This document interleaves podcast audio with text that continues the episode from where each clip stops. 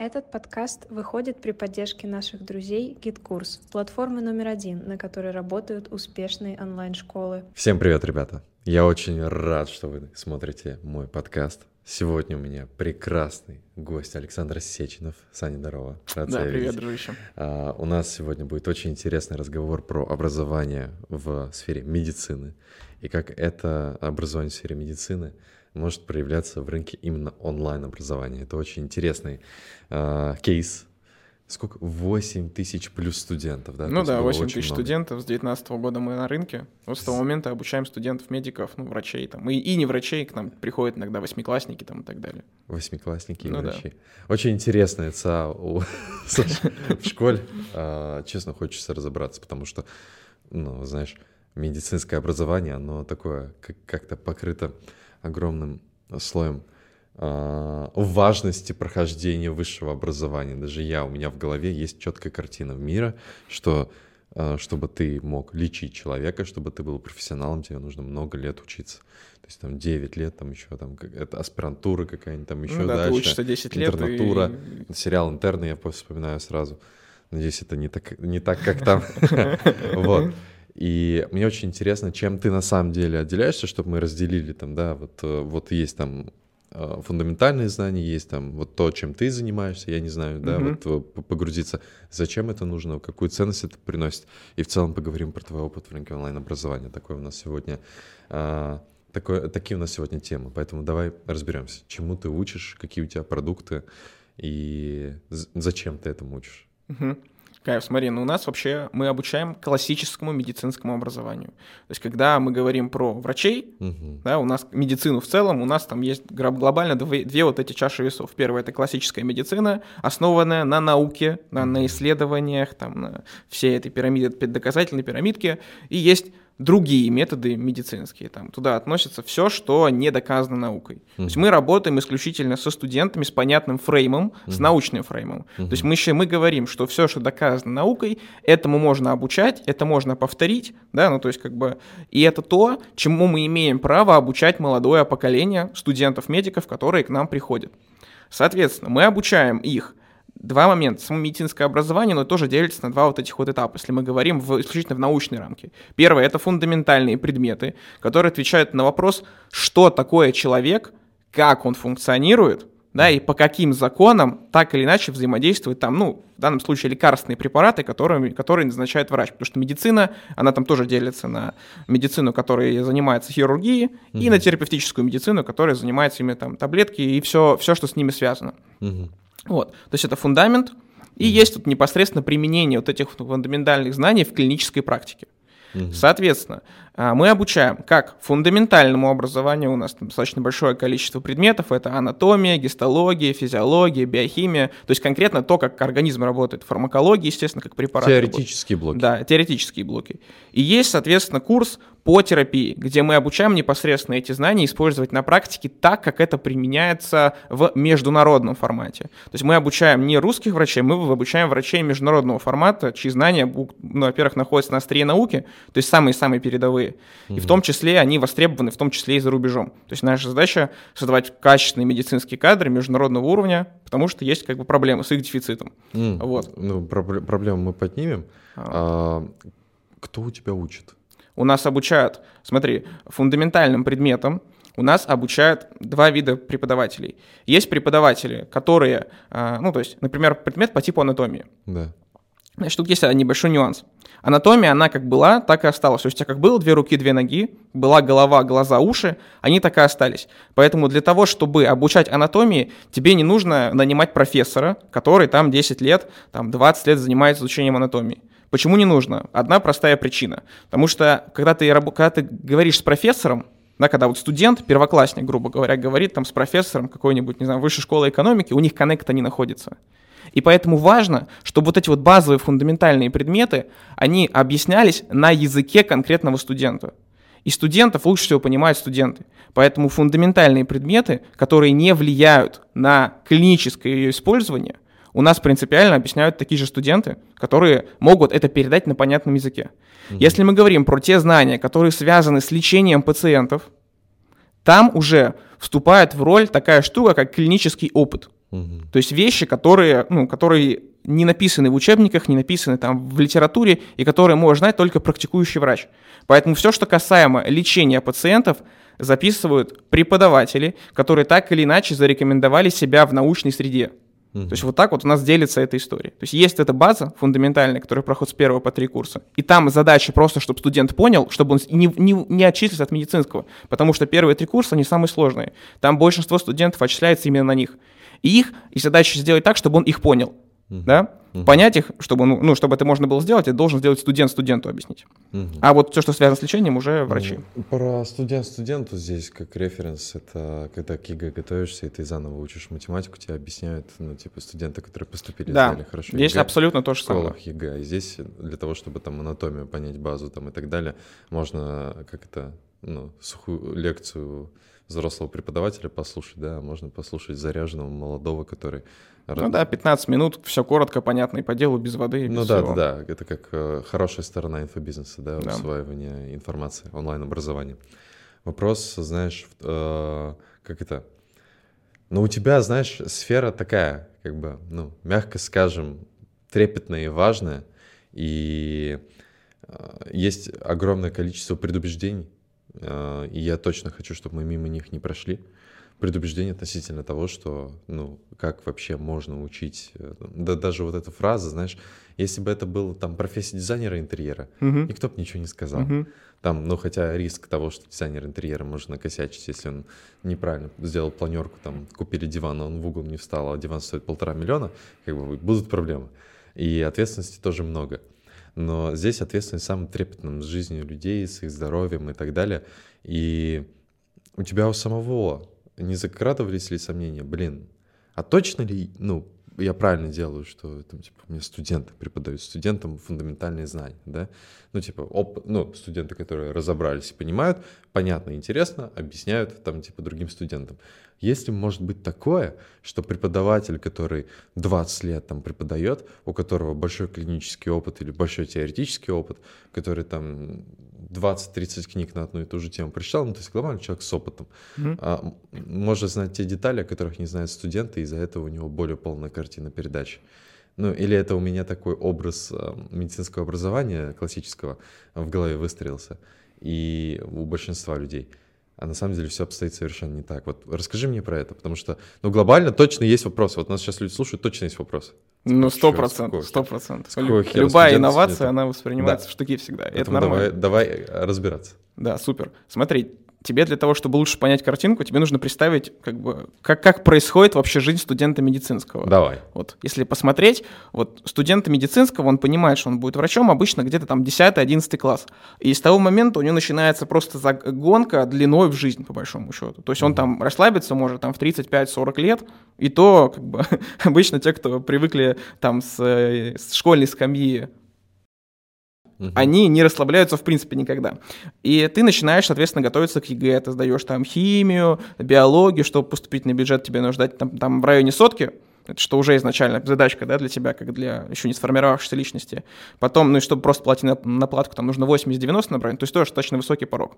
И ты, соответственно, человек, который сдал ЕГЭ на прекрасные баллы, ты считаешься офигительно классным, умным, ты поступаешь в медицинский университет. Да. А, и ты сталкиваешься с первой картинкой. Ты приходишь, значит, на первая пара, обычно у тебя пара по анатомии, угу. где ты приходишь, тебя вот этот профессор, про которого ты говоришь, что это тот профессор, да, вот этот венец науки просто выдрачивает так, что ты там жить не хочешь, грубо говоря, потому что он тебя, он с тебя спрашивает, как будто ты уже тут должен знать, там, не знаю, э, как будто 10 лет, короче, находишься на кафедре анатомии, и ты там просто живешь, то есть он приходит, и ты вот такой вот в розовых очках, я поступил в медицинский, сталкиваешь с тем, что это преподаватель, про которого ты сказал, 20-летним стажем, который знает кучу всего, ну, как бы просто тебя глобально уничтожил ментально, и ты такой а что, что идешь после первой пары.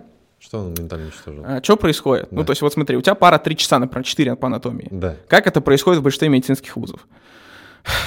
Нельзя такое говорить, но я расскажу, короче, ладно.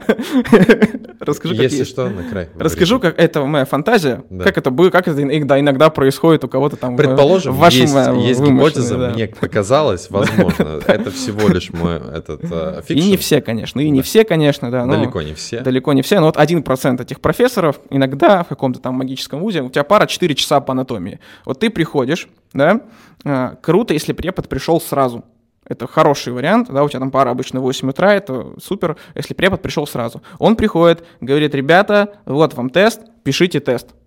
А, ты, ты приходишь, пишешь тест по теме, которой ты вообще не знаешь, ты просто пришел, ты первый, на первое занятие пришел, тебе уже говорят, пиши какой-то тест да, ты его, естественно, как ты и вся группа его, естественно, не сдает. Ну, может быть, конечно, если там какой-нибудь студент у нас поучился до этого, э, у нас есть студенты, год. которые приходят к нам заранее, ну, да. учиться перед, перед университетом, они этот тест напишут. Да. Но большинство, основная масса его не сдает. Да. Соответственно, они этот тест не сдали, препод приходит, говорит, да, ну, вы, конечно, плохо подготовились к этой паре, идите, короче, вот вам отработка. Что такое отработка в медицинском? Ну, то есть все, на этом, на этом, по большому счету, занятие заканчивается.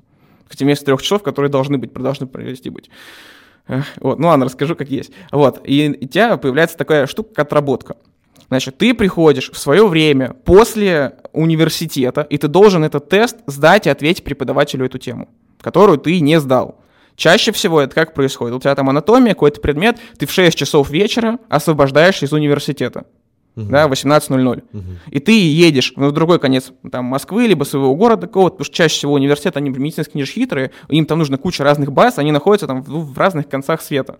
И ты приходишь, едешь, короче, там в 7, в 7 часов приезжаешь уже полумертвый, потому что у тебя была первая пара в 8 утра, и ты начинаешь, пытаешься там в стрессе с 20 такими же студентами, которые, как, как, как, как ты, которые вообще ничего не сделали, никак не накосячили, но просто с самого начала так вот сложилось, пытаешься сдать эту отработку. Препод принимает час 20 человек, он примет в лучшем случае 10, потому что ему, ну, потому что у него там время регламентировано. И вот все. И, и 10, из 20 10 человек, они идут на следующий цикл.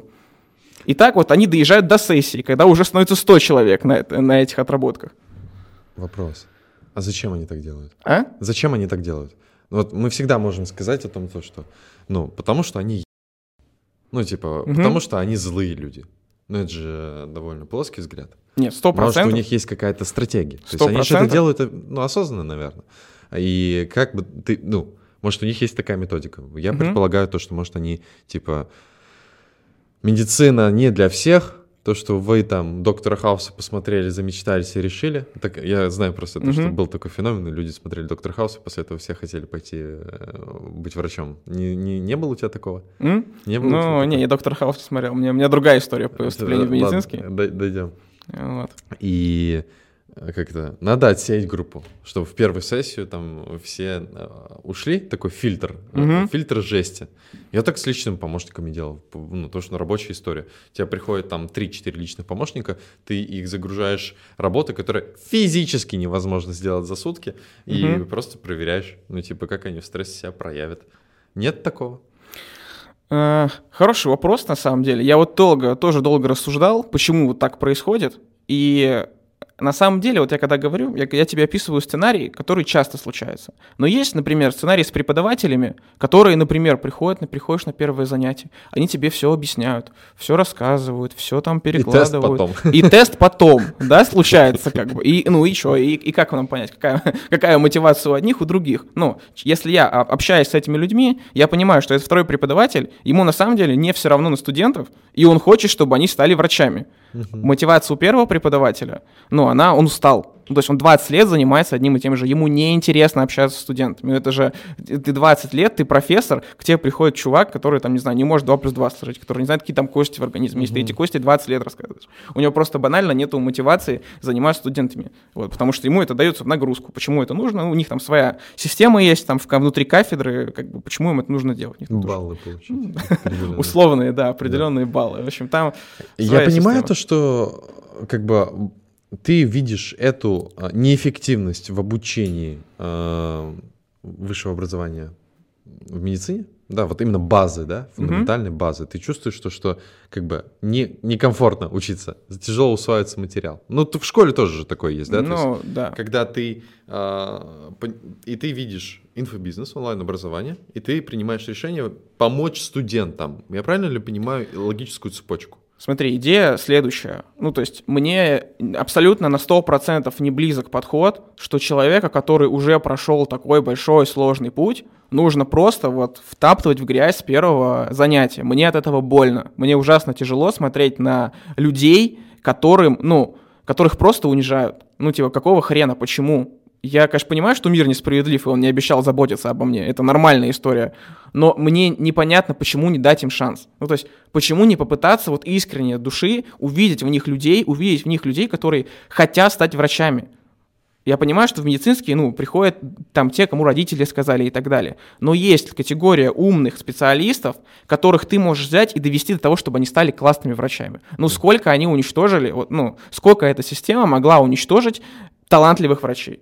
Я знаю не один десяток людей, феноменально умных, которые бросили медицину из-за такого отношения, потому что они знают себе цену, они не готовы терпеть 6 лет унижений от каких-то людей, которые, ну, там, с пациентами последний раз общались 20 лет назад. Они просто сидят, пишут научные статьи, там и трупов, трупов вскрывают. Ну, come on, это не врач, угу. это преподаватель. Ну, он уже давно не занимается клиникой, он не знает, что там происходит, он не на острие науки. Ну, как, нет, хорошо, он про науку шарит, но тем не менее с пациентами он уже давно не работал. Угу. В этом смысл фундаментального образования, его преподают не, часто не те, кто работает с пациентами. И ты здесь вот как раз-таки принимаешь решение такое, типа, а вот нихера, я сделаю так, чтобы было кайфово, удобно, приятно, легко, интересно, да. легко и при этом, ну, то есть все, весь базовый как бы материал, который они должны усвоить, ты как бы выдаешь, да. я правильно и понимаю? И я верю, что если у нас получится сделать самое важное, да. пробудить интерес в студенте, да. Он станет, он добьется сам всего дальше. Ну, то есть, конечно, такое коучинговое, и переживет эти Да, он переживет эти, ну, три года фундаментально вначале нужно прожить ему, угу. да. Если мы правильную заложим у него мягкую прошивку, то есть конкретно отношение там, к учебе, как правильно учиться, как правильно, как правильно потреблять медицинскую информацию. Потому что на самом-то деле наши курсы, ну то есть это не курс по анатомии, мы, наш фундамент нашего курса, мы человека учиться учим. Мы учим в нем, мы пробуждаем в нем вот этот вот интерес, мотивацию для того, чтобы стать в будущем офигительно классным специалистом. Ну, бля, ну это да, же охереть вообще. Вообще, это, это ну, действительно круто. Врачи, это действительно очень круто. Ребят, очень крутая новость. Э, команда GetCursa создала э, бесплатный мини-курс, состоящий из четырех уроков и огромного количества полезных материалов. В этом курсе вы можете узнать, как найти себе крутого техспециалиста, как подключить себе крутую платежную систему, как работать с базой и зарабатывать из нее огромное количество денег, и как построить очень крутую, работающую как швейцарские часы, вебинарную воронку. Все по ссылке в описании, все бесплатно, просто переходим, регистрируемся и получаем доступ. У меня есть э, вопрос, на самом деле, я еще хочу вдруг вернуться в сторону э, этих шести лет унижений. Вот ты сказал про тесты, да? Как это еще проявляется в университете? Ну, как еще? Э, как реально это проявляется ну, еще? Да, давай расскажу. Я просто, чтобы ты понимал, у меня нет высшего образования, я бросил через полтора месяца, я вообще не знаю культуры студенческой жизни, я сессию в жизни не сдавал, угу. поэтому, ну, мне интересно Потому что такое ощущение, что вот вы и физики-ядерщики, у, у вас это самые тяжелые вузы вообще глобально. Очень интересно, что у вас там происходит. Ну вот смотри, как ты думаешь, вот в процентном соотношении, вот если возьмем 100% э, студентов-медиков, сколько из них девочки и сколько мальчики? Девочки процентов 80? Ну, примерно так, короче, Наверное, да? да? И если взять еще этих девочек, ну, процентов 80, большинство это, ну, например, в московских вузах, в которых мы учимся, большинство это приезжие из Востока. Ого. Вот. Что происходит? Что происходит там? Например, есть девочка-мусульманка. История такая, вот у девчонок есть, у мусульманских женщин есть задачка, ну, как не знаю, сложно назвать, задачка по религии, они должны носить, соответственно, определенные да. свои атрибуты, да, у них есть, плюс у них есть время для намаза, которое они должны совершать регулярно. И часто бывает такое, что, например, пара по биологии у вас во время, когда нужно вот это вот сделать. Их отпускают, их, их, их, они там еле выбиваются, чтобы совершить свои какие-то религиозные процедуры. Про вот эти вот, э, ну, про их, я не хочу просто назвать, потому что я боюсь всегда ошибиться. Они там, я знаю, у меня типа много знакомых мусульман, много разных э, этих... Э, много разных у них, э, по- по-разному называется, много вещей, вот, а, и кого-то, ну, там, да, кого-то не понимают преподавать, то есть там сидит какая-нибудь тетушка, там, 50-60-летняя профессорка, про которую ты говоришь, 20-летним стажем по биологии, говорит, что ты сюда пришла вот так вот, у, иди. Это вот одна сторона, да, с точки зрения религии. Бывает такое, что а, девчонкам просто говорят, вам не место в медицине, пиздуйте отсюда. Ну, типа, при профессоры, врачи, вот мужчины, там, 40-летние, 10-летние, говорят, вы еще пришли, идите борщи готовьте. Ну, ну типа, come on, но это вообще о чем, понимаешь? Это, э, ну, я понимаю, ну, как бы я понимаю, почему это, про, в том числе, почему это происходит, да, потому что есть же такой эффект, да, что если ты прошел вот эти вот, прошел страдания, прошел унижение, ты так или иначе людей, которые проходят по этому пути, тоже будешь унижать. Да, есть такой эффект психологии, когда там инициация, грубо говоря, да, то есть считаешь, что так вот должна пройти какая-то определенная инициация. Я страдал, а ты нет. Вот, я страдал, а ты нет. Вот это вот, да, если простыми словами я сказать. понял. Но это пример простой, это один из примеров. Один а из... если говорить про знания, ну, насколько угу. доступно учиться там и насколько именно знания передаются эффективно? Окей, вот хороший вопрос. А, смотри, есть, короче, категория, опять же, к преподавателям. Блин, я не очень хочу. Я, мне, мне сильно везло с преподавателями, когда я учился Тебе в медицинском. Везло? Да, я почти, почти все истории я слышал от своих студентов. Ну, то есть у нас 8 тысяч студентов почти во всех вузах СНГ. У нас есть так или иначе студенты, которые свои рассказывали истории. И мне ужасно повезло с преподавателями, я ужасно благодарен им просто.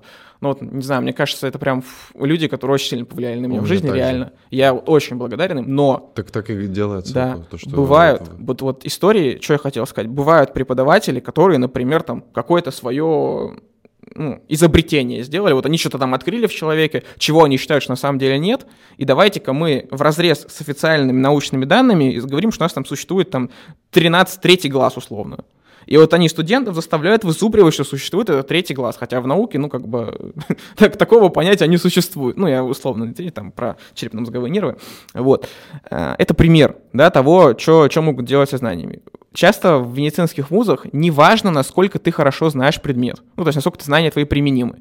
Тебе говорят, что вот у нас в учебнике написано, что нужно руки, там, не знаю, ртутью дезинфицировать, да, это метод дезинфекции, который был там в прошлом веке. Нет, и вот ты вот, вот в учебнике так написано, значит, ты должен наизусть это мне все пересказать. Если в учебнике написано, что мы должны ртутью руки дезинфицировать.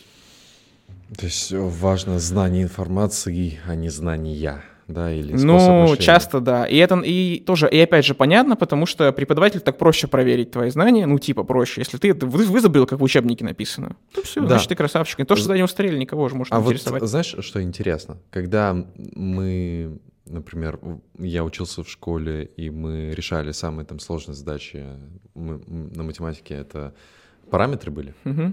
задачи с параметрами.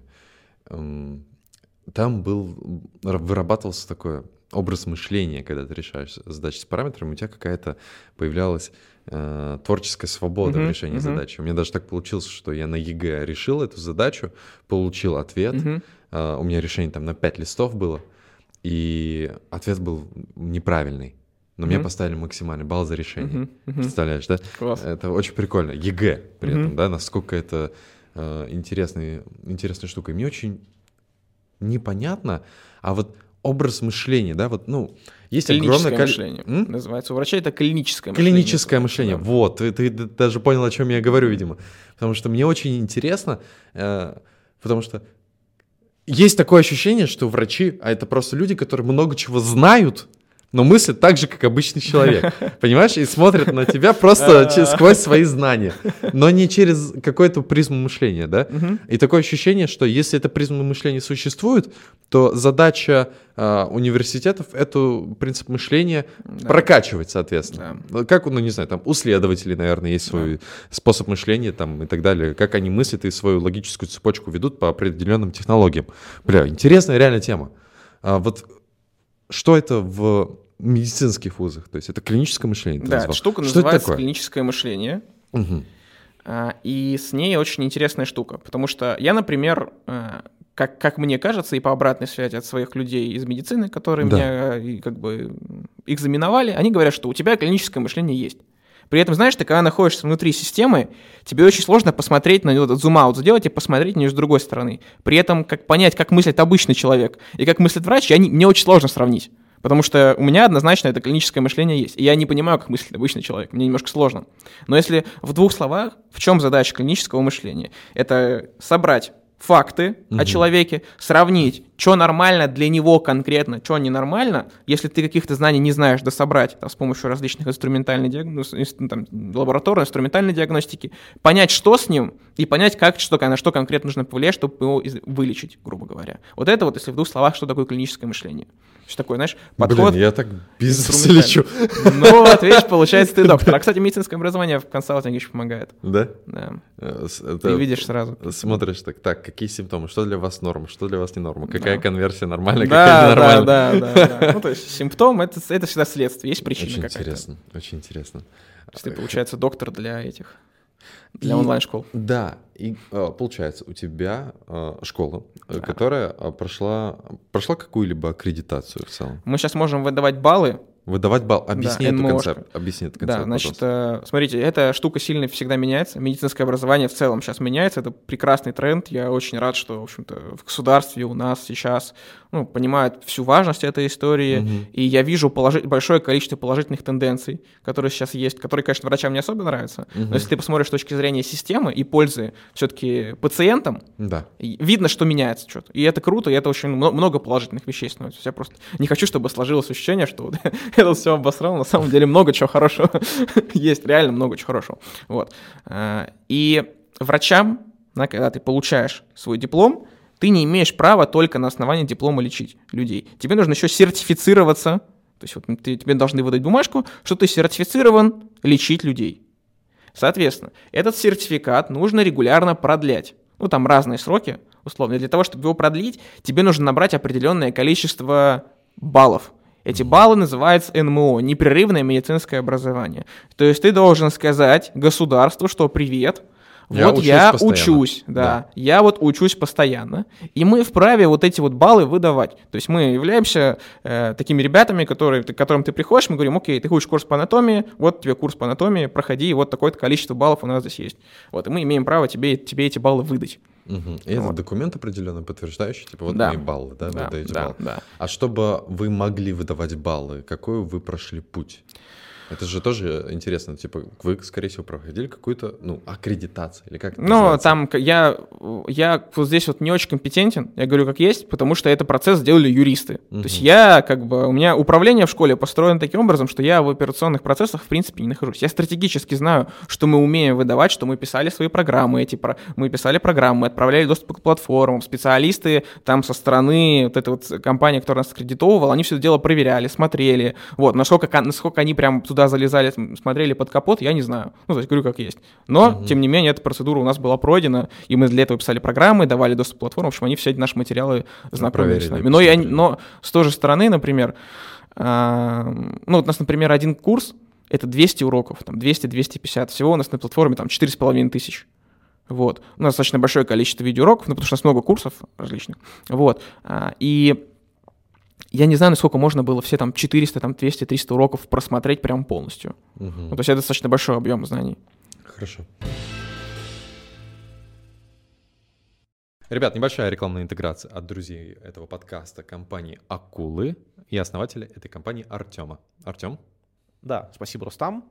А, мы уже более пяти лет работаем на рынке онлайн-образования, занимаемся аутсорсом отделов продаж, и за это время успели поработать с такими а, лидерами мнений, как а, Миша Тимочка, Кристина Егиазарова, Артемий Лиза Миллер, Тимур Кадыров, Антон Тум, Александр Турлаков. Если вы занимаетесь запусками, либо у вас постоянная онлайн-школа с холодным трафиком, да. предлагаю познакомиться, пообщаться. Записывайтесь по ссылке в описании на наше интервью, на котором мы разберемся с тем, что сейчас происходит в вашем проекте, и постараемся дать рекомендации, а также сможем рассчитать условия сотрудничества и посмотреть, как мы можем быть вам полезны. Ребят, искренне э, и от меня в том числе рекомендация познакомиться с командой Артема э, из компании Акулы. Э, ребята реально делают очень круто отдел продаж, их подход мне очень сильно откликается. Поэтому переходите по ссылке в описании и знакомьтесь с этой командой, потому что я знаю всем продюсерам, экспертам очень часто нужен, нужен крутой аутсорсный отдел продаж. Не благодарите за офигенный контакт. Переходите по ссылке в описании и записывайтесь на интервью. Возвращаемся к подкасту. Кто является э, твоим, наверное, главным клиентом? То есть у тебя, правильно ли я понимаю, что как раз-таки вот эти студенты, ребята, потеряшки, э, которых нужно спасти от лап э, злых преподавателей и злой системы. Такой образ страшный. Система, система на самом деле, при всех ее минусах, работает. Она работает так или иначе. Она неповоротливая, тяжелая, но я понимаю, что, в общем-то, человек, который 6 лет прошел медицинский, он скорее может быть врачом, и скорее может лечить людей, чем не может этого делать. Угу. И, в общем-то и целом, ну, это травматичная с точки зрения психики процедура, но, как мне кажется, вот исходя из того, что мы видим, из, из всей мировой практики, которую я вижу, ну, мы все-таки смотрели, как это в других странах организовано, я понимаю, что это не самый плохой вариант, то, что у нас есть. Mm-hmm. Бывает и похуже. Mm-hmm. Вот. У нас действительно хорошо, то есть я оцениваю, я высоко оцениваю. Вот, короче, что клиенты наши? А, к нам чаще всего приходят студенты медицинского, да? У них у всех разные мотивации есть. А, ну, есть студенты, которые приходят просто потому что там они выгорели. Ну, то есть они вот поучились, они попробовали сами, не получается нифига, mm-hmm. им не, не интересно, они не понимают нафига учиться. В общем-то, это люди, которые, ну, глобально хотят закончить свою медицинскую карьеру, отчислиться из университета. Вот. Эм, мы этим людям помогаем найти этот смысл, да, понять, чтобы, ну, доказать, что это интересно, показать. И в итоге они выправляются, не сдают все свои отработки, там, сдают сессию, и пока мы еще не выпустили, конечно, врачи, потому что 4 года в школе, но вот скоро уже там первые врачи, которые обучались с нами, будут, так сказать, выпускаться из вузов. Это очень приятное ощущение прям. Вот, классно. Вот, это первое. Второе — это студенты, у которых задачка просто понятная. Выучить предмет, сдать сессию. То есть они, у них нет этого истории, там, типа, я выгорел, устал, там, бла-бла-бла. Просто сдать сессию, они ищут инструменты, которые могут это им сделать, у них все в порядке, там, с ментальным состоянием, все окей. Третье. К нам приходят иногда школьники, восьмиклассники, особенно у нас. У нас есть офис, в котором мы учим хирургическим навыкам базовым в Москве. Вот, и они часто бывает такое, что им интересно там что-то попробовать вот, поучиться. Вот.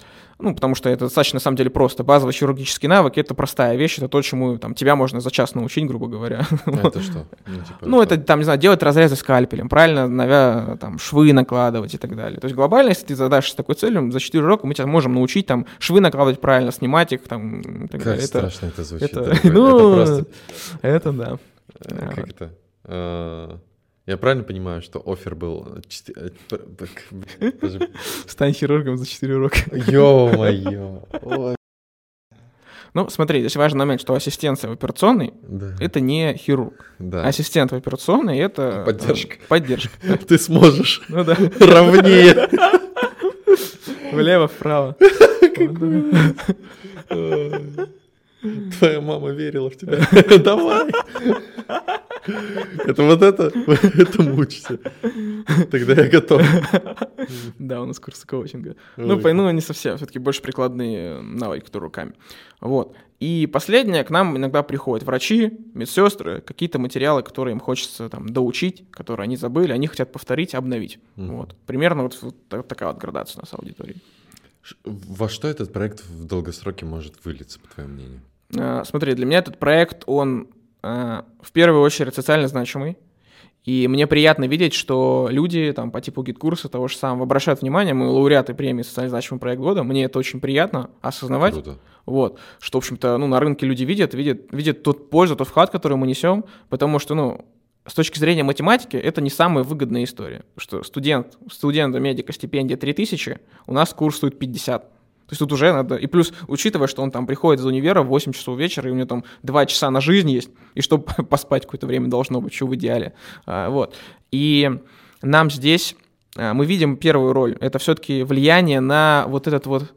на дефицит кадров медицинских, потому что действительно он будет нарастать. Я понимаю, что со временем, если ничего не придумать, ну, то есть у государства есть две стратегии закрыть дефициты медицинских кадров, ну, у любого. Первое — это искусственный интеллект, вот там, там убрать первичное звено терапевтов и так далее. Это достаточно сложный процесс, но который как будто бы может быть возможен. Это первое. И второе — это увеличить количество врачей. Вот мы как раз работаем для того, чтобы было как можно больше качественных, квалифицированных врачей. И моя миссия, моя идея э, в том, вот этого проекта, в том, чтобы вот в каждом селе, вот реально в каждом селе, просто когда учился в медицинском, я сам хотел в село пойти работать врачом, потому что мне было прикольно. Я хотел, чтобы у нас была достойная, классная прям медицинская помощь. Вот это у меня прям, я когда говорю, у меня прям мурашки загораются. Я когда понимаю, что каждая бабуля, там, у которой там какие-то проблемы с здоровьем, которая не может доехать до города, она может прийти в ФАП, это фельдшерский пункт, да, и в этом селе она сможет получить помощь от студента, который в том числе и учился у нас. Я такой, охренеть. Как это классно. Вот, это раз. А с коммерческой точки зрения, я понимаю, что это возможность попасть на рынок с капитализацией 1,2 триллиона рублей. Это рынок здравоохранения. Потому что тех у нас, ну сколько, 100-200 ярдов будет, да, если брать. 220, э, сказали вчера в ассоциации инфобиза. 220, класс, ну я почти, я был близок. Да. А, вот, 1,2 триллиона рынок здравоохранения. Соответственно, если мы сейчас уже туда начинаем интегрироваться, за счет чего? За счет того, что мы стараемся наших студентов пристроить э, в клинике на работы, что мы их, собственно, ну, идея такая, чтобы наш человек, который прошел нашу школу, был, нашей школе был определенным брендом. То есть Клеймо учился у нас, значит, красавчик. Потому что у... Клеймо? Бейджик. Бейджик. Клеймо — это как черная метка в э, «Пиратах Карибского моря». Давай что-нибудь повеселее. Типа, ачивка. Меточка, ачивочка, да, ачивочка, ачивочка. Вот, учился у нас, и таким образом, ну, по большому счету, мы сможем в том числе и как бы поставлять качественные кадры в клинике, потому что у них тоже с этим проблемы. Знаешь, это как а, два вечных вопроса, где найти хорошего продюсера и где найти хорошего эксперта. Вот у в медицине то же самое, где найти качественных врачей, где найти качественных работодателей. Вот то же самое, один в один, короче. И вот мы надеемся тоже в эту, в эту историю влезть, в том числе. Вот. Супер. А, планируете ли аккредитовываться прямо? Планируем все, планируем максимально, чтобы это был вуз, чтобы все, эта история была. Ну, это просто, как бы, я, я, когда думал об этом, знаешь, как предприниматели, когда размышляют, они такие, ща, мы все за месяц сделаем, намутим, за месяц вузом станем, короче. Но когда ты начинаешь погружаться в процедуру, ты понимаешь, что, оказывается, это капец как сложно, это вообще прям, ну, то есть, э, адовая, тяжелая история, которой нужно будет идти там 5-10 лет. И это такой прям большой путь, но который, как мне кажется, как мне кажется моей команде, за что я им ужасно благодарен, mm-hmm. феноменально классные люди. Вот. Я думаю, он, дости... он, он как бы в наших руках. То есть мы сможем к нему прийти. Супер. Расскажи мне про сейчас Сеченов Universe Skill. Все верно. А, расскажи мне про команду Сеченев Universe Skill. Угу. Ну, смотри, у нас а, глобальная достаточно большое количество людей так или иначе задействованы, это различные самозанятые, там ИПшки. Вот. А, у нас есть человек, который отвечает в целом за всю, всю административную работу, то есть за все, чтобы все планы работали и так далее. Он называется директор, да, исполнительный директор. Uh-huh. А у него в подчинении располагается два ключевых человечка. Один из них полностью отвечает за деньги, то есть за трафик, за работу с базой, за продажи. Коммер, коммерс. Ну, да, типа... коммерческий директор коммерческий называется. Директор. То есть он отвечает все полностью коммерция, коммерческий директор. Комдир. Да, комдир. Класс. И, соответственно, с ним, с ним на одной горизонтали находится руководитель отдела продукта. Угу. Он отвечает за то, чтобы наши клиенты были счастливы, чтобы у них все было в порядке, они достигали своего результата, было много классных уроков, были офигительные преподаватели. Вот. И вот эти два человечка, они на самом деле являются ключевыми в этой структуре. Угу. И есть также отдельный еще HR-отдел, который занимается оцифровкой бизнеса, формированием адаптации, наймом, обучением сотрудников. Ну, то есть делаем так, чтобы наша команда была максимально чтобы ей было, короче, максимально кайфово работать. Потому что одна из ключевых, ну и самых сложных вещей — это вот нам удерживать, искать вот этих вот талантливых преподавателей. Потому что это большая проблема. Вот людей, которые могут прям задорно, легко, понятно объяснить какие-то сложные вещи, их очень мало. Насколько у тебя онлайн в продукте или запись? Ну, то есть, что коррелирует? Как вы а, обучаете? У нас... Онлайн-лекции есть? У нас, смотри, у нас феноменальная, как, не феноменальная история. У нас сам продукт наш построим следующим образом. Ну, если сухой остаток отжать, то есть угу. студенту, вот если прям сухой-сухой остаток, ему открывается платформа с уроками записанными. Как мы делаем так, чтобы у нас там 70-80% учились регулярно? Мы каждому студенту прикрепляем тьютера, куратора. Он помогает составить ему индивидуальный план обучения, что вот там учишься этому в понедельник, во вторник отдыхаешь, в среду это проходишь, так, чтобы у него программа с вузом была сопоставима. А, офигеть, вот, вот. это очень круто. То есть мы... То есть параллелите с вузом Да, чтобы он проходил вместе с вузом это обучение, и чтобы вуз для него стал все-таки дополнительным образованием, которое, да, дает, дает тебе диплом, но все-таки чтобы ты учился у нормальных людей, людей основным типа, фундаментальным. Ты днем там погуляй, а приходи вечером, и ты узнаешь реальное дерьмо. Да, да. Типа, как это реально делается. Ой, ужас какой. Какой кошмар. Ладно, да. Вот. А, и, соответственно, то есть обучение строится следующим образом. Он смотрит видеоуроки, у нас uh-huh. достаточно короткие, там 15-20 минут.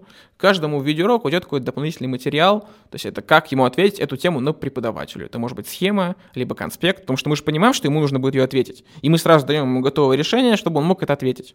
Вот. В конце дается тестик, который он проходит, понятный, легкий за закрепление материала. Вот. И если он хочет, он может пройти повышенный уровень сложности. У нас есть задание второго уровня, которое как раз вот работает на развитие клинического мышления, так или иначе. То есть мы студенты стараемся с первого курса уже погружать в какие-то клинические истории, в клинические задачки, чтобы как можно раньше начал контактировать, пусть пока с виртуальными пациентами, но тем не менее с какими ты начал. Потому что в медицинском вузе ты не контактируешь с пациентами, ну то есть ты почти, ты не, не, нету ни одного сценария, сценария, где ты берешь ответственность за свои решения. То есть ты можешь там на старших курсах походить за терапевтом, посмотреть, как он там а, бабулек с давлением обслуживает, да, помогает им, но тем не менее ты ответственность за свои решения не берешь. Вот тут мы хотя бы какую-то возможность даем, то есть мы даем какие-то клинические задачи, которые он может решать, там, советоваться и так далее. У нас там есть сейчас в разработке виртуальный пациент на основе искусственного интеллекта, чтобы он мог, ну, там, прям, прям с реальным пациентом. У нас достаточно большое количество различных игр есть, где ему там предлагается там, там правильно операцию совершить или неправильно, там пациент умирает, не умирает, в зависимости от того, что он делает. Как называлась эта вот. игра? Типа, где Surgeon. Simulator. Да, да. Да, да, надо бы там грудную клетку собрать. Surgeon Simulator, да, это что-то типа такого. Ну, я покажу ребятам, чтобы... Да, да, там, знаешь, можно типа сердце влево-вправо поставить. Да, да, желудок, да, да. печень. Я очень любил инопланетянина резать. Ну, типа... Не, я не, я не играл. Не играл? Не играл, да. Она, она стоила денег, а у меня тогда не было денег, когда она вышла. Да, да, нормально. Вот. Хорошо. А, ну, это не все еще. У нас в процессе обучения, как бы мы стараемся студентов максимально собирать в группы, чтобы они учились. То есть есть тусовка, есть сообщество. Есть тусовка и сообщество. Сообщество делится на два вида. Первое это просто офлайн там потусить, угу. и как бы профессиональные по типу там ну, например, там, пойти потренироваться, там, друг у друга, друг у друга поставить вопросы, да, uh-huh. поотвечать на них, то есть там какие-то вот такие, чтобы знания закрепились. Потому что нам важно все-таки не, не, не только, чтобы он получил знания, чтобы он мог их применять в клинической практике. И вот такая штука у нас есть экзаменационный матч, это как раз про это. То есть он может, он, он созванивается, там, он, там, какой-то другой студент и тьютер, и они вместе там какие-то вопросы гоняют. Таким образом он готовится к экзамену, он эти знания применяет, вот, ну и, короче, вот, вот примерно такая системка. Ну, есть там всякие спикеры. Конечно, конечно, мы помогаем закрыть вопрос заработка, мы их учим в том числе и зарабатывать, там всякие вот эти фрилансовые истории. Серьезно? Много чего. Ну да, много чего. Мы стараемся создать полностью, как окружить его максимальной заботой, чтобы он мог не думать ни о чем, кроме учебы в медицинском, чтобы он научился деньги зарабатывать хорошие, достойные для себя, чтобы он мог учиться медицинским, чтобы он мог стать в итоге классным, офигительным врачом. Uh-huh. Вот, то есть вот такая вот конечная цель. Ребят, я создал телеграм-канал своего подкаста и чат туда же прикрепил, где я общаюсь со всеми вами, знакомлюсь вообще максимально открыто со всеми, даю советы, анонсирую какие-то мероприятия, и там много подноготной пользы от этих подкастов. Также мы там периодически проводим прямые эфиры с гостями подкаста, или я провожу их. В общем, это место, где мы можем с вами плотнее общаться, плотнее знакомиться. Если вам интересно, сканируй этот QR-код или переходи по ссылке в описании и подписывайся на телеграм-канал моего подкаста. Знаешь, у тебя есть качество этого молодого э, парня, который с протестом создает какой-то проект. Таких нас в мире онлайн-образования очень много. И мне интересно, э, вот ты смотришь на рынок онлайн-образования, смотришь на свою нишу, она у тебя довольно уникальная, там, очень интересная. Э, смотришь на классическое образование. И вот ты как будто объединил это все и сделал вот свой проект. Что лучше ты взял из рынка онлайн-образования, на что стоит присмотреться в целом людям а, в этом рынке? Что делается там хорошо? Ну, смотри, если мы говорим про экологичный да. инфобизнес, конечно, про да, экологичную конечно. сферу онлайн-образования, да.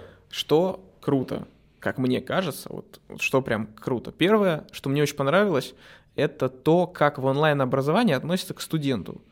То есть вот эта вот базовая картинка, что с тобой все... Ну, не, не говорим про маркетинг, да, который давит на и говорит, что тобой что-то не так, ты там плохой, ты, там, э, если не купишь курс, ты умрешь и так далее. Вот. А, но глобально, когда ты подаешь продукт образовательный, чаще всего первая мысль, которая сквозит у тебя на фундаменте личностном, что с тобой все в порядке, ты достаточен, у тебя все хорошо, и с тобой коммуникацию строят из вот, из вот этой вот суппозиции, да, что у тебя да. все, все супер, все круто. Да. Вот это прям одно из, наверное, классных, самых крутых вещей, что есть вот у нас на рынке онлайн-образования, и что однозначно стоило, ну, что мы взяли, когда работали с нашими студентами. Второе. Это дополнительная мотивация. То есть часто, когда мы находим, когда мы какие-то продукты покупаем, там один из э, таких вот, как мне кажется, важных моментов в любых уроках в том, что спикер как так или иначе тебя почему-то заряжает, почему-то мотивирует, ты его смотришь, и у тебя ну, поднимается прям уровень мотивации. Это тоже круто. То есть это прям тоже такой важный момент, который, как мне кажется, ключевой э, на рынке онлайн-образования, чего лично нам не хватало в классической медицине. Угу. Третье — это структура поддержки в онлайн-образовании, потому что так или иначе, когда ты, если мы говорим про качественные продукты, чаще всего вот этим владельцам этих продуктов хочется, чтобы студент дошел до конца и чтобы он получил результат. Да. Вот направленность на результат и в том числе вот структура, связанная там с поддержкой, например, там всякие кураторы, которые тебе сами пишут, что ты что-то не сделал, если ты приходишь в ВУЗ, ну, это абсолютно разные вещи, и это хорошо, то, что есть на рынке онлайн-образования. Mm-hmm. То есть, когда есть люди, которым не все, не, не, ну, не все равно, и результат для тебя важен. Блин, какое-то, какое-то крутое сравнение, мне прям очень нравится, да. Действительно, нам не все равно на то, чтобы человеку было комфортно, и он учился, и у него был результат. Это очень круто. А, вот ты как предприниматель, ну, если тебя брать в роли предпринимателя, да, ты построил компанию, она работает, ты не в операционке активный, то есть у тебя есть преподавательский состав четыре с половиной тысячи уроков, ё-моё, ну это очень много. А, вот ты как предприниматель в рынке онлайн-образования, какой бы ты дал совет ребятам в этом рынке? А, именно какие ключевые твои, знаешь, лайфхаки построения компании, которые ты для себя вывел вот за 4 года в этом бизнесе? А, знаешь, вот у меня несколько моментов есть, я всегда думал, какой лайфхак. Лайфхак номер один у меня — это работать много. Да, ну, то есть, как очевидно, это такой вот лайфхак, который первый мне всегда в голову бросается, потому что, ну, блин, ну, типа, come on. Да, мы просто работали. Да, да, мы просто работали. Урок за уроком писали, Урок за уроком, да. Писали, пишешь, пишешь каждый день. Вот если каждый день будешь писать по 4 урока, то у тебя за тысячу дней будет 4000 уроков. Вот и все. это, это на самом деле не так уж и сложно, если ты все-таки в, в, в эту штуку приноровишься. Да. Я, например, там 2-3 урока точно мог в 4 в день записывать, я когда записывал. Вот. А, однозначно это команда. То есть у меня как мне кажется, феноменальная команда, потому что мы каким-то образом умудряемся, ну, мы работаем с очень классными специалистами, с очень классными там менеджерами продаж, с очень классными там кураторами, преподавателями, с руководителями. У нас очень сильная, классная, мотивированная команда, которая, по большому счету, она бизнес ведет сама вперед. Моя задача, ну, как владельца, это помочь им вектор определить и показать, что мы делаем на горизонте года. Да? Как ты их выбирал? Как ты их нашел? Как они попали в твое поле? Э, у меня на самом деле, вот мы когда выбираем команду, да, для меня один из ключевых векторов, ну, ключевых даже критериев выбора, это соответствие нашим ценностям, нашей миссии, потому что ну, я понимаю конкретно, благодаря чему наша школа росла, какие конкретно эти фундаментальные убеждения были. И если в человеке эти убеждения есть, ну, там, например, вин-вин, там, желание учиться, там, желание творить добро, экологичность. Мы уже, я уже понимаю, что с этим человеком можно как-то разговаривать дальше, да, как с человеком. Угу. После этого мы смотрим на него как на профессионала. Угу. То есть как конкретно он э, справ, может справиться с задачами, с определенными, как он это, как он делает, как он мыслит. Мне не столько важен результат, который он даст там в начале нашего знакомства, намного важнее то, как конкретно он это делает, то, как он, как, как он работает на уровне мышления. И для меня вот конкретно, как для владельца, когда я выбирал топов, для меня было ключевое это соответствие по ценностям и миссии, и второе — это мышление. Они могли вначале давать какие-то не самые классные результаты, для меня mm-hmm. это было окей. То есть я нормально отношусь к тому, что член команды за первый месяц, два, там не делает результатов. Я знаю, что он вырастет, он станет, он, он будет офигительным специалистом, да, адаптируется к нам и будет, так сказать, делать свой охерительный результат. Круто. Вот. А, какие еще лайфхаки? Ну, то есть у тебя же Системная школа. Вы, да. на, вы на холодном трафике да. работаете, и с э, теплым трафиком тоже работаете, угу. запуски делаете. Ну, то есть, что, что работает у вас? Что дает а, результат очень хорошо? У нас работает... Блин, знаешь, у меня такие скучные ответы будут, потому что у нас работает ежедневное тестирование гипотез. Например, за неделю у нас тестируется 5-6 там, гипотез. Как вы это делаете? Одна... Ходят циклы, типа? Ну да, по хади-циклам и все, у что вас успешно. табличка прям вы ведете по Да, хади-циклам? у нас Серьезно? Вы- у вас год у прям нас- это внедрено? У нас за год зафиксировано там просто гигантская куча, куча табличек, э, вот этих гипотез, и в итоге у нас примерно решение по каждой проблеме есть там, ну, на 5 5-6 решений типовых, там, что делать, если средний чек упал, что делать, если лид упал. И по большому счету у нас такая ходячая знание. Ну, то есть это называется антихрупкость. Да, то есть, когда ты строишь систему, тебе важно создать систему, которая сама по себе будет антихрупкой, то есть каждый раз, когда на нее давит, когда у нее возникает проблема, Она становится она становится сильнее и улучшается. Да. Это создается там за счет, например, базы знаний, да, вот таких вот хади-циклов, гипотез, которые, конечно, ну, типа, их нужно периодически инспектировать, у нас HR-отдел занимается инспекциями этих хади-циклов. Иногда мы что-то можем недовнести, ну, это нормально, да, но в общем и целом, в среднем по году мы чаще вносим туда гипотезы, чем не вносим, там, процентов 70. Ты первый человек, который у меня на Талеба и антихрупкость связал с ходициклами. Хотя это на самом деле, я такой думаю, офигеть, это же очевидно. Это антихрупка. Это очень круто. Это реально антихрупка. А, Хорошо. А как вы работаете с гипотезами? Давай туда еще глубже копнем. Ну, то есть, как вы их ставите? А, Какие KPI вы, как вы отслеживаете результаты? Ну, то есть, вот расскажи мне просто, вот как работать с гипотезами. А, смотри, На с, гип- примере, может. с гипотезами работает команда, которая занимается операционкой. Ага. Я получаю лишь результат Ой, прикольно. Они сами того, ставят. как это сделано. Они, ну, ну, конечно, у них есть задача, например, у них есть день страданий, называется день четверг. Это день, когда они пилят бюджет, который им приходит. То есть у нас э, на 100% денег, которые пришли, часть уходит в фонды, часть уходит мне на дивиденды, часть уходит на рекламу. У них остается какая-то определенная сумма, на которую им нужно заплатить сервисы, зарплаты, там что-то еще отложить, и у них в четверг каждый раз, ну, возникает эта вот история, блядь, откуда бабки взять, короче. И они каждый четверг, ну, то есть это достаточно ну, тяжелая для них процедура, как для руководителей, да, потому что система построена так, что там всегда не хватает денег. Ну, то есть там всегда дефицит. Из-за этого они всегда регулярно борются за деньги, ну, за эти. И поэтому им выгодно тестировать гипотезы, потому что если они не заработают денег на горизонте недели, у нас выплаты происходят раз в неделю, нечем будет платить зарплаты, и, и так далее, и пошло-поехало, короче. То есть они в, в- в этой всей истории заинтересованы. Поэтому у них есть координация ежедневные, ну, например, если мы говорим самые простые гипотезы, это по продажам проще всего их тестировать. Вот они ежедневно собираются, вот такие сегодня мы гипотезы тестируем, пошли их тестировать. Они там такую-то рассылку сделали, либо какую-нибудь игру запустили, либо там давайте мы там не будем ничего сегодня продавать, пройдемся по базе там клиентов, которые у нас есть, которые, в которых мессенджерах мы с ними связывались, давайте ту базу прорекламируем, эту, то, все, пятое, десятое.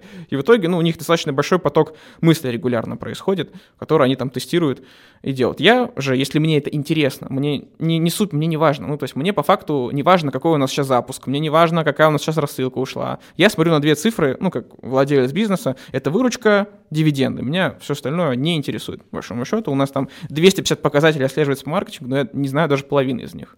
То есть я просто знаю, что их 250, я эту табличку вижу, как она живет, пополняется, да, что-то там с ней происходит, там в живом режиме, там я, знаешь, в Google табличке есть такая кнопка, там неопознанный енот, там какой-нибудь гепард, я вижу, что там какие-то люди находятся, что-то делают, но я не, не, не увлечен в эту историю. Я как бы контролирую на уровне цифр, и у меня есть встреча с директором в понедельник, где он мне говорит, у меня три ключевые фокуса, и в пятницу говорит, Саня, я это все сделал, я вот смотри, вот что получилось.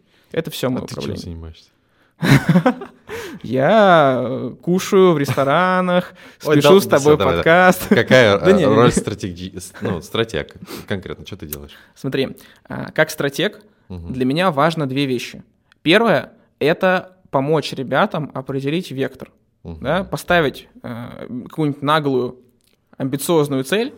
Да? Почему мы это делаем? Потому что всегда сразу все неадекватности вылезают. Как только ты там ставишь ноль справа, у тебя сразу все, короче, все проблемы вылезают, вот там всплывают. Ноль да? слева вроде. Да. Ноль слева, ноль справа. Ноль справа. Ноль справа, ноль справа, да. Не, слева не надо. Слева не стоит ставить нули. Ноль справа, все. Да, это сразу, короче, все, все проблемы, они мгновенно обнажаются. Моя задача помогать команде эти проблемы под- подсвечивать пока. Они сами это видят, но тем не менее, как бы они, если, если ты когда ставишь там, например, ребят, нам нужно сделать в 10 раз больше, они, у них там начинает трескаться, короче, мозг начинает трескаться, у них начинает плавиться, я как бы их растягиваю, а они, они все проблемы свои видят, они начинают по-другому их решать. Они начинают решать их с позиции такой, что нам, например, нужно там столько-то сотен миллионов сделать там в 2024 году. Вот, это раз. То есть я растягиваю их. Второе, что я делаю, а, я часто занимаюсь процессом любви своей команды. Что такое любовь команды? Это, например, а, ну, понятно, самое банальное, что я могу сделать, это поздравить с днем рождения. Там, если я вижу, что кто-то там устал, как-то я... У нас мессенджер есть корпоративный, Slack, они там общаются. Там вижу, какой, ну, например, какое-нибудь изменение, там, как-то там коммерческий директор как-то неправильно сообщение написал, там, поставил две точки вместо трех. Я такой, ага, она что-то расстроилась, скорее всего, надо написать. Спросить, как у нее дела, может быть, суши, роллы заказать, что-нибудь такое, посказать. Или, например, вижу, там, Роб э, там, в 10 часов вечера проводит планерки, там, ролевки с менеджерами отдела продаж, ребят, ребята, мы план не добиваем, то все, 5 10 я такой зайду, там, скажу, блин, ребят, вот это вы красавчики, я вас всех очень люблю, ценю, уважаю, вы там супер, короче, чемпионы. Чуткость. Вот. вот. Ну, чуткость, да. То есть я как бы стараюсь максимально, если есть у меня такая, если я это вижу, если я это замечаю, я стараюсь как-то, ну, помочь направить. Потому что глобально, ну, моя роль — это наполнять структуру, вдыхать в нее энергию. Я это делаю через цели и через заботу о людях, которые мне близки. Ну, то есть ты прикинь, чувак 60% своей жизни отдает на тебя, потому что мы же работе отдаем 60% своей жизни. Ну, блин, как, как ты его хочешь вознаградить за это? Я считаю, что для меня это просто высшая а, награда, что люди доверились мне, доверились моей миссии, доверились моему видению картины, идут со мной в нереально сложный рынок, где, у студ... ну, где денег ну, мало, мало так или иначе денег, это очень сложный рынок, это очень тяжелый рынок. Они идут со мной и просто вместе со мной, в большом счету, головой там пробивают стены в бетонные, которые там люди там 200-300 лет не стучался никто, ну, всех все устраивало. Вот. Как-то так это работает. Сказал, банально будет отвечать. Естественно. Очень сильно. О, очень сильно. Очень круто. Это прям очень мощно было. Ребят, ненадолго прервемся. Саша подготовил для вас очень крутой подарок у себя в телеграм-канале. Саша, какой подарок ты подготовил для ребят? Да, ребят, смотрите, ну, как бы мы продаем без Инстаграма. Для меня было ключевое создать систему, которая может работать в том числе и без Инстаграма. И мы прям разложили на атомы всю нашу систему продаж. То есть что конкретно, как, куда и откуда мы берем деньги, как мы их получаем на самом деле. Для меня это очень ценная история, потому что это синтез фактически всех наших знаний, которые мы сделали. Мы просто отжали, записали небольшой 25-30 минутный крупный видеоролик, в котором всем все четко там подробно по полочкам разложено, как мы это делаем с холодным трафиком, с теплым, как у наша система замкнутого пути клиента. В общем, супер полезная история. Я считаю, это то, что нужно внедрять абсолютно каждому. Переходи по ссылке в описании, а мы возвращаемся к подкасту. Последний вопрос тебе такой интересный, знаешь, у меня обычно я задаю главный совет рынка онлайн-образования, но ты уже в целом советов понадавал. Вот. Э, у меня другой вопрос. Ты занимаешься проектом социально значимым и при этом на нем зарабатываешь, да, а, добавляет ли тебе мотивация социальная значимость твоего проекта? И как ты думаешь, стоит ли предпринимателям в целом задумываться о том, чтобы быть социально значимыми еще, помимо того, чтобы сделать а, проекты, продукты для того, чтобы самому зарабатывать. Знаешь, вот ты сказал один момент про советы, да, советы рынку онлайн-образования. Вот я могу сказать так, я ходил к огромному количеству наставников, менторов, но никто не разобрал мой бизнес лучше, чем мой исполнительный директор. Хм. И чаще всего... Как круто. Чаще всего, ну то есть мы когда приходим за, за советы, они всегда очень-очень, скажем так, ну, я к ним отношусь очень осторожно. Потому что зачастую, да, а это, норм, это, это нормально, потому что когда ты приходишь к советам, тебе дают какие-то стратегические советы. Но самый классный разбор, который и самый крутой совет, который я получил, это когда ко мне пришел исполнительный директор, он просто мне принес вот такой 10 страничек текста, Саня, вот это хорошо, это плохо, то-то, то, это такое. Вот это я буду делать на ближайшие полгода. Я такой, нормально, нормальный чувак. Поэтому советы, на самом деле, чаще всего, самые лучшие советы, которые могу дать, чаще всего дают люди, которые находятся внутри вашей системы. Это вот реально факт, который я заметил. Спасибо вот. за совет. А касаемо социальной значимости, блин, ну, если честно, э, если бы я не зарабатывал бы деньги на своей медицинской школе. Это не, не, это не, не самый мой бюджет наполняющий проект. У меня еще там есть несколько вещей, которые я веду. Но тем не менее, я бы все равно бы этой историей занимался. Потому что я понимаю, что м- хочется как будто, знаешь, какой-то след оставить. Э, в истории, там, попробовать как-то что-то поменять, вклиниться в систему. Потому что вот прикинь, вот нам, тебе сколько? 20, 25. 25. Мне 24, там, 30, 40, 50, 60, 70, 80, 90, оп, и что ты сделал за свою жизнь? Вот какой след ты оставил? Это, конечно, звучит очень пафосно, да, типа по типу, там, думай о, о смерти, там, бла-бла. Но тем не менее, блин, вот я так думаю, я себя помещаю мысленно, какой социально значимый вклад ты реально сделал в общество? Ну, то есть ты там, что ты, чё, ты сделал большего, кроме как а, производство э, отходов своей жизнедеятельности? Вот. Круто. Uh, спасибо большое, Саша, что пришел. Я Спасибо, очень что... рад, что мы познакомим аудитории инфокаста и в целом YouTube с таким проектом, как твой, в рынке онлайн-образования, потому что, ну, такие проекты должны расти, люди должны их видеть. Нельзя, не зря инфокаст — это светлая сторона рынка онлайн-образования. Вот, спасибо тебе большое. Кайф, спасибо Всем большое. Пока-пока.